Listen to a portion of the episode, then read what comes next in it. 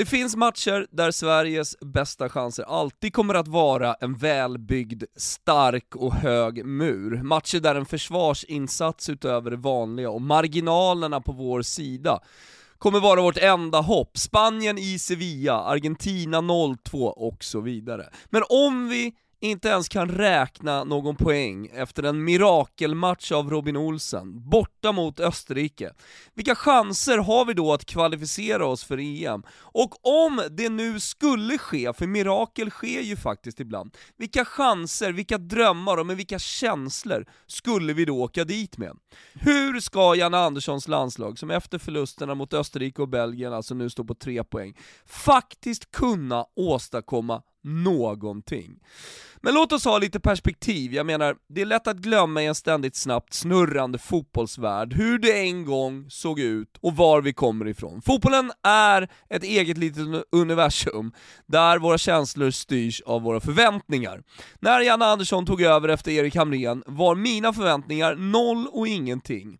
Svensk fotboll skulle visserligen få fram Alexander Isak och Dejan Kolosevski kommande år, men annars såg det mörkt ut på talangfronten från de svenska akademierna.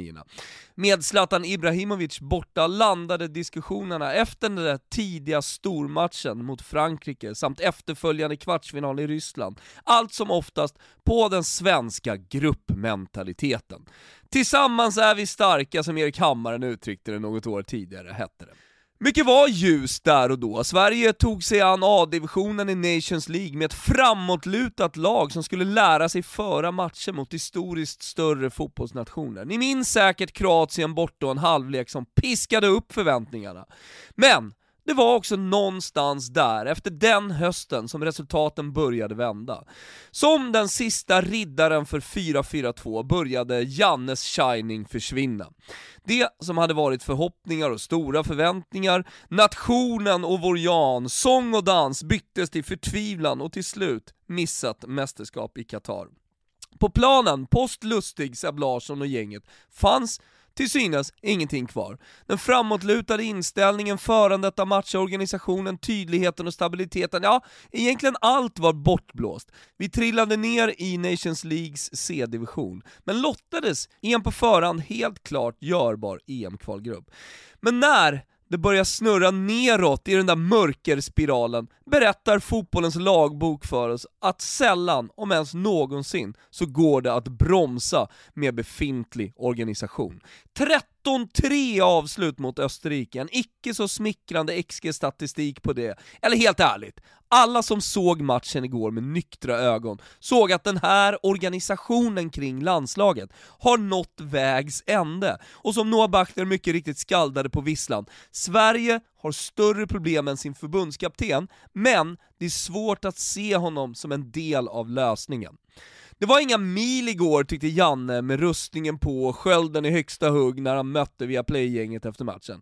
Han ville dela upp matchen och prata om bra perioder, om en frispark och en hörna, om att läget kanske är lite knepigare nu, men att chanserna minsann finns där. Janne Andersson menade på att detta landslag kan ta sig till nästa sommars mästerskap i Tyskland.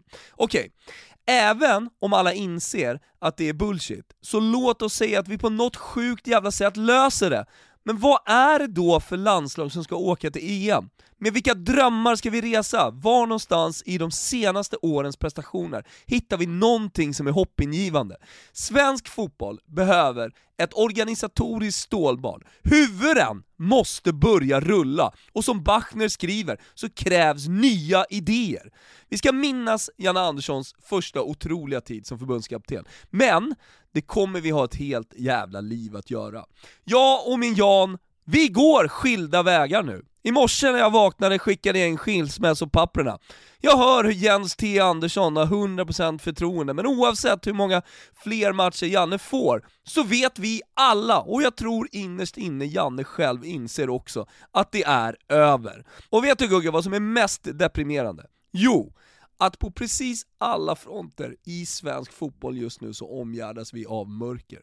Det kommer vi få anledning att återkomma till många gånger framåt. Men nu signerar vi och skickar in. Fattar du? Det blir ingen morgonskedning, ingen snabbis mot ett träd under morgonpromenaden, inga stämningsfulla middagar. Hör du vad jag säger, Gugge? Det är slut. It's over. Finita. Kärleken har dött.